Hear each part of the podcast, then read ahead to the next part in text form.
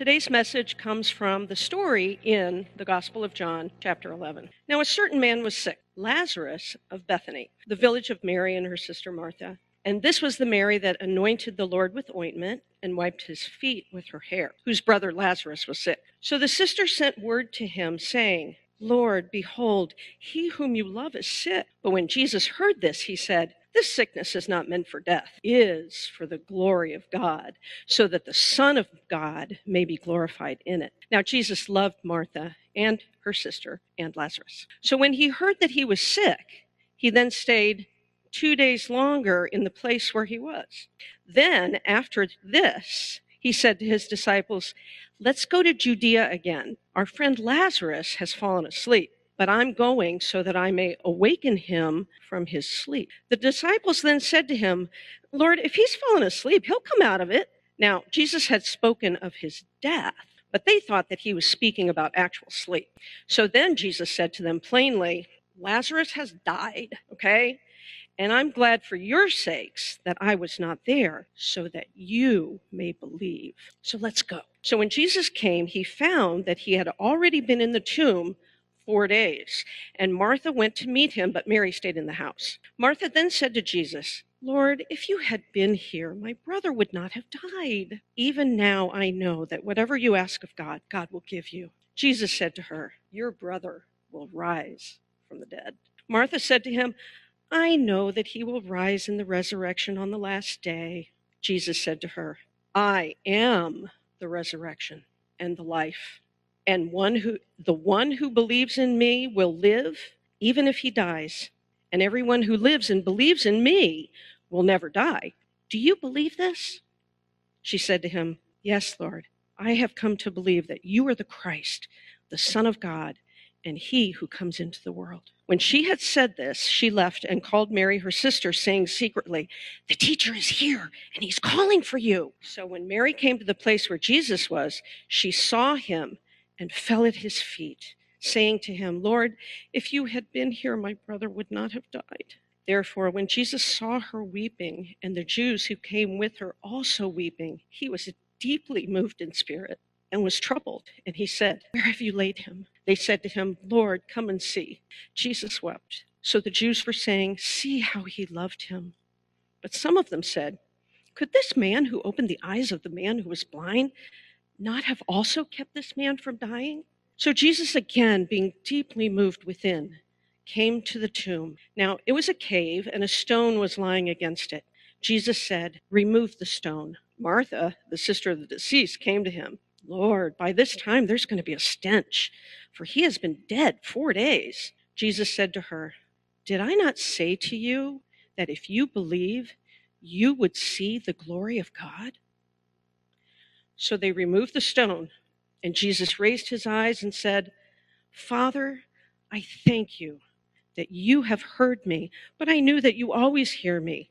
Nevertheless, because of the people standing around, I said it, so that they may believe that you sent me.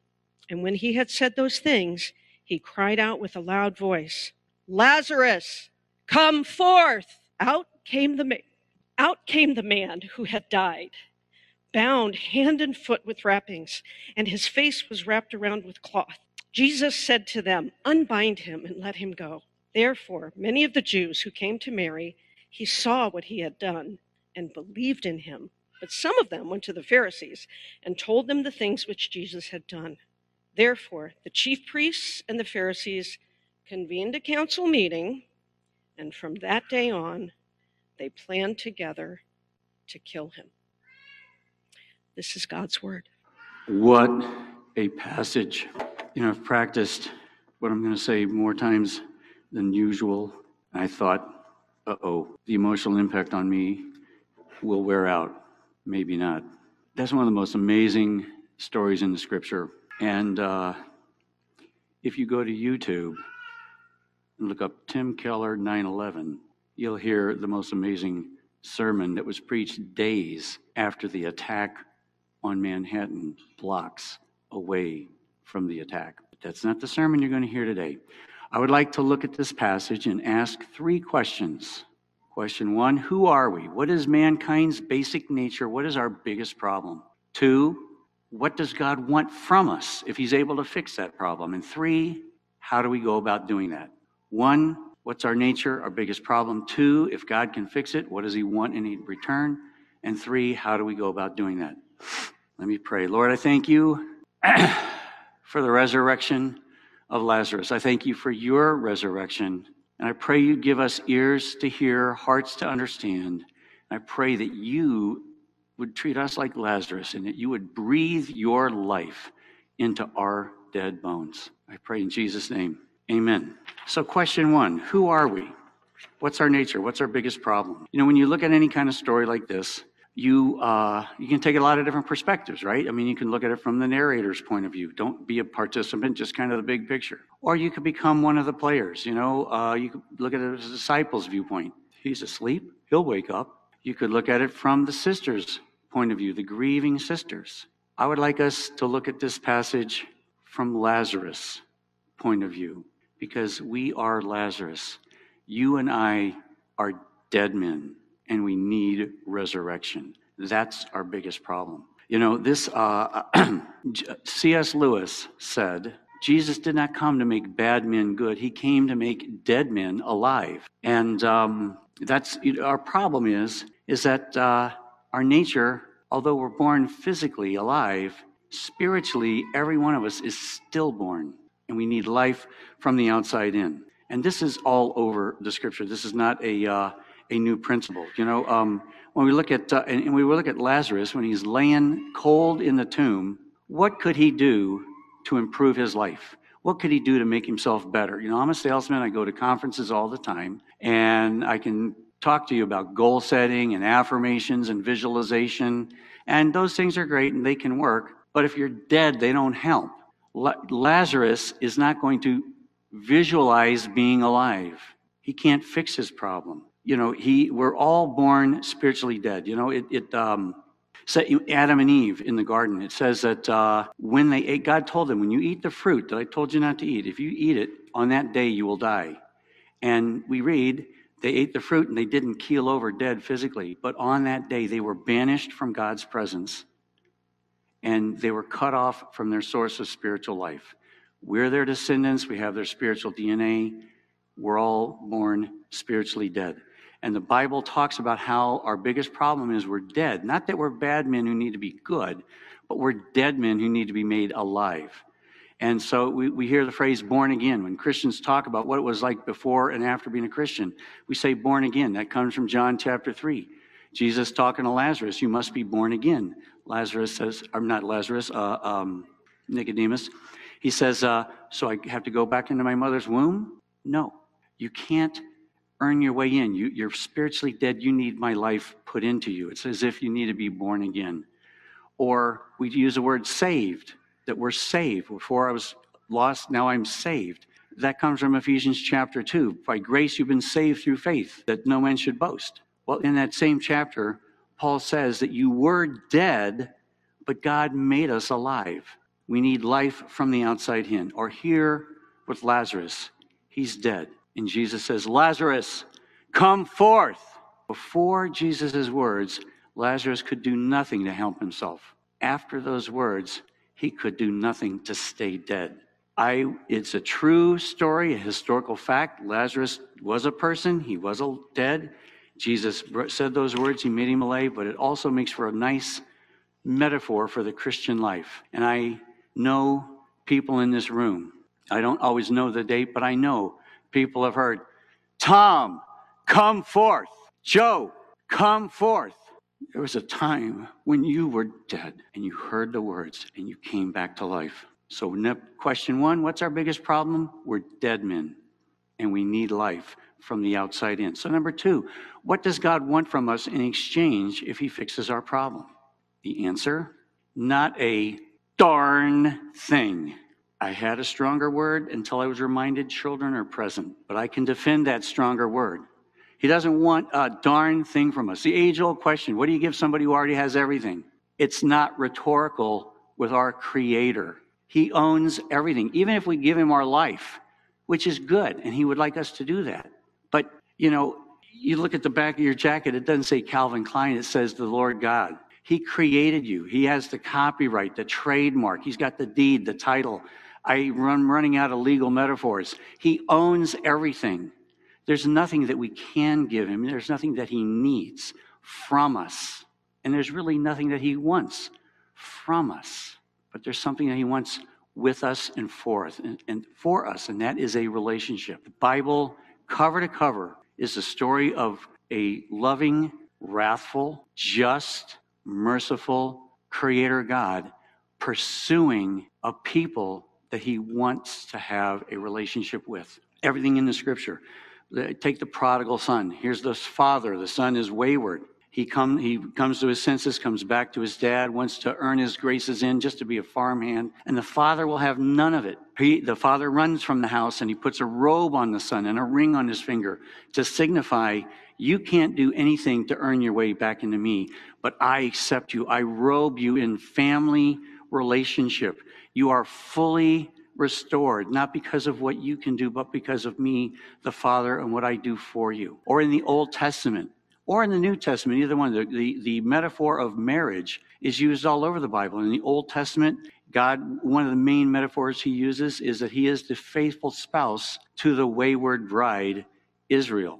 And yes, Israel wanders, and yes, he has judgment, and yes, there are things, but it's all about restoration of the relationship. And in the New Testament, same thing. Jesus is the bridegroom, we are the bride. It's all about relationship. That's what he wants. And so you might ask, well, what about, uh, you know, uh, pick up your cross and follow me? Or, you know, if anybody puts his hand to the plow and then looks back, he's not fit for the kingdom. I mean, aren't there commands?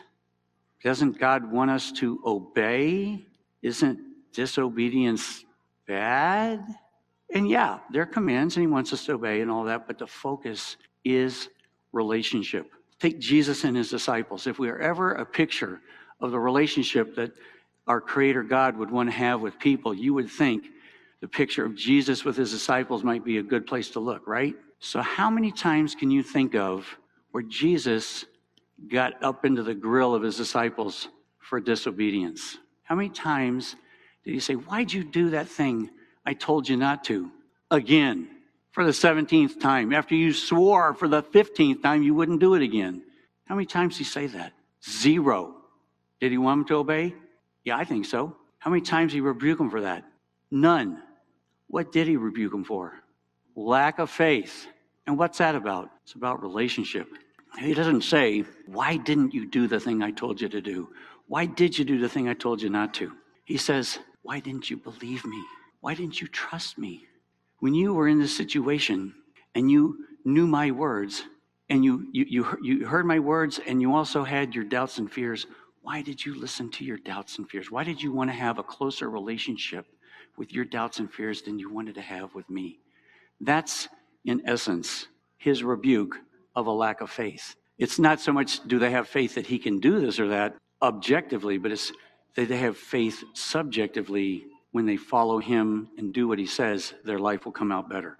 So, just for the record, well, actually, let me, good metaphor is, is a uh, check engine light on your car and the engine itself. Your check engine light goes on on your car. You don't drive to the dealer and say, hey, listen, could you replace this light? It's kind of bothering me. That would be nuts. You go to the dealer and say, hey, my engine light's on. Could you check the engine and fix the engine? Disobedience, when it pops up in our lives, should give us, it's a warning sign. It should be cause us concern. But you don't say, okay, then I'm going to obey more. I'm going to try harder. Really, this time I'll do it. You, when, when, when disobedience crops up, it's a sign that there's something wrong with the engine, something wrong with the relationship, something wrong with our trusting of Him. The root underneath of all sin is a lack of trust and a lack of faith in our Creator. And that's where we go back and ask Him to once again help us in that. So God does not want a darn thing from us. He wants a relationship with us. Our biggest problem is we're dead men. We need life from the outside in. He gives that life from the outside in. And in exchange, He doesn't want anything from us, but He wants us to embrace that life from the outside in and walk in it and trust Him more. He is the author and the perfecter of our faith. And it's too easy for us to slip into thinking he's the author, but you know, we're going to help him out here on the perfecter part. So, question three how do we go about doing this? How do we go about cooperating with God in the relationship that He wants to have with us? You could have a six month sermon series and only touch the surface answering that question. I got maybe 16 minutes left. So I'm going to focus only on God's Word. And I thought about coming up a punch list, a bulleted list of here's practical tips to use God's word in your life so that you can have cooperate with Him, deepening that relationship He has with you. But with your permission, I would like to make it more personal. I would like to share with you my four decade plus love affair that's had its rocky patches with God's word. And if I have time, I'm also going to ask you to recall some of those good times you've had, and we'll end with a challenge. So, my relationship with the Word of God. 1973, I was 15 years old, high school freshman. A priest from my mom's uh, church gave me a paper New, uh, New, Testament from out of the blue. And uh, in my English class, there was a girl, Kathy, who was a Christian. I was not a Christian at the time. And she said, You know, you don't read the Bible like a normal book, cover to cover. You, um, before you even open it, you pray, God, if, if you are real and if this is really your book, teach me. Let me know in my mind, in my heart, in my spirit, that you are real and this is really your book. Open it, read a page, close it, say another prayer, come back tomorrow. And so I did. And over four or five months, I finished the New Testament and uh, exactly the way Kathy told me, and it was an amazing book. I'd heard Jesus' name before, but not like on the pages of that book. He was an amazing man. He was loving and tender. He was strong and fearless. He healed the sick. He even raised the dead. And as I read the words on the pages, he answered my prayer. He convinced me that it was true. It was, it, was amazing. And so I told some of my friends, hey, I'm reading this book. It's really amazing. I think we should do what it says. And my friends said, you're an idiot. Not the first or last time I ever heard that. So for four years, I ended up doing the exact opposite of everything this book says. But its words haunted me. It lived inside me, even though I didn't want it to. Next important date 1977, July 12, 1977, in an Arkansas Valley, hitchhiking with Rob Sittler, the druggiest of all my druggy friends, of which I had many. And that was the day where God turned his word that was inside me and burped it up out. That was the day I, he just said, put his spiritual thumb on me and said, This is your day. This is your day. And I didn't hear anything audible, but it's not an exaggeration to say that is the day I heard, John, come forth. And it was like I had no choice. And that day he breathed his worth, words of life into my dead bones. And I was a changed man on the spot. My friend Rob knew it. I suddenly became totally no fun to be with anymore and we hitchhiked back to town. Another pivotal event in my life, in my sometimes rocky four decade long love affair. Uh, August 1981. I don't remember the exact date. I've been married a couple, I've been saved a couple years, married a couple of months, getting ready to start three years of law school.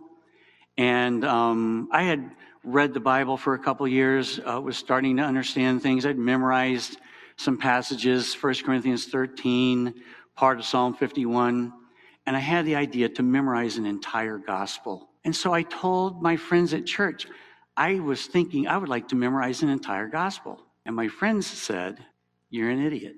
Well, actually, they said it, you know, more of a Christiany kind of way than that. But they all looked like, You're what? One morning in August, a couple weeks before law school, I, I got with my friend Pat Balky, and I said, I'm thinking about memorizing an entire gospel. And Pat said, I know what you mean. And he tells me about memorizing Hebrews and memorizing James, and he's halfway through Romans. And he's telling me how to do it. It's easier to memorize a verse a day than it is a verse a week. I was so pumped. I was so excited. I came home and told Angela, today changed my life. I became a verse memorizer today. And for my three years in law school, I probably didn't crack the Bible to read it 15 times, but I memorized Romans, I memorized Luke, one vacation, I memorized the Sermon on the Mount, Matthew 5, 6, and 7, just to have a change of pace. I mean, it might have been 1,500 verses. And I don't say that to impress anybody. I couldn't remember, I couldn't quote you uh, 1% of those verses probably. In my mind, if you're going to memorize a large section, it's not the point that you can quote verbatim forever, but the purpose is to ingest it deeply at that time. And even though I can't quote it, I guarantee you those words live with me and they live in me in a way that they wouldn't by just reading. So I graduate law school, business and babies, six kids, mortgages, things like that. Not a lot of dramatic moments that I can remember, but I, I kept in the Word, and I still would memorize here and there. And um, and then in uh, in the early 2000s, I started using commentaries.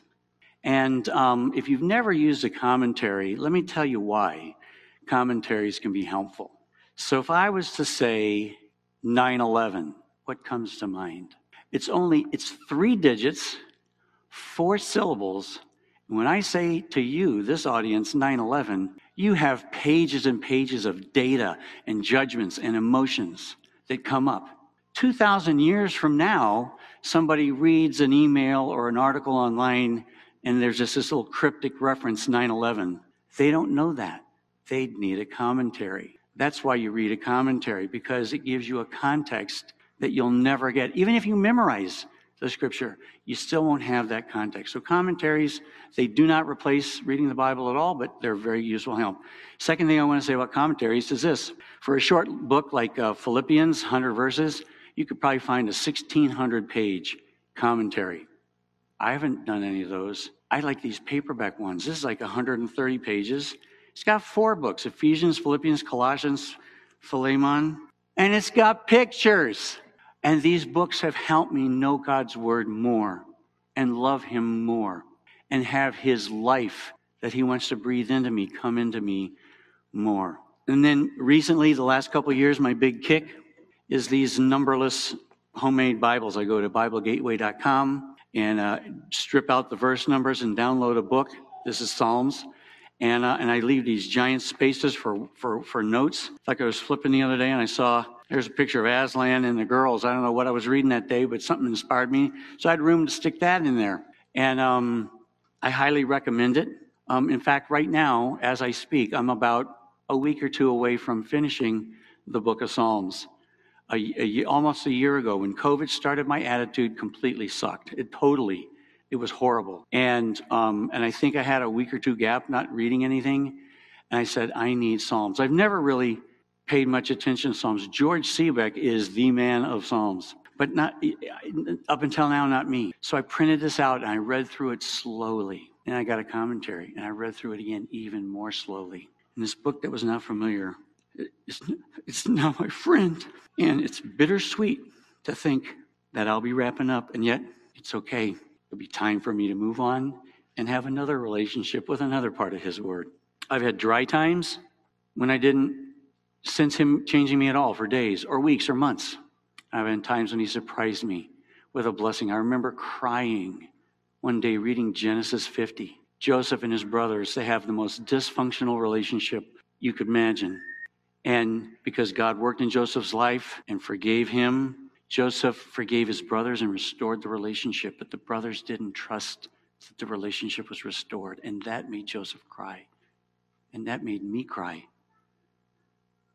And it's actually a picture of God with us, that He has fully restored the relationship. But sometimes we don't trust that, and that's what He wants us to do. And that's why, why He wants us in this Word. So let me ask you, and this is not, I ask questions saying to get audience participation. This is not one of those times. This is a, I'm going to ask it, don't answer question, just to clarify. But what are your, some of your favorite times in God's Word? What are events that you can remember you know, walking down a train track, memorizing a verse, and all of a sudden it, it clicks.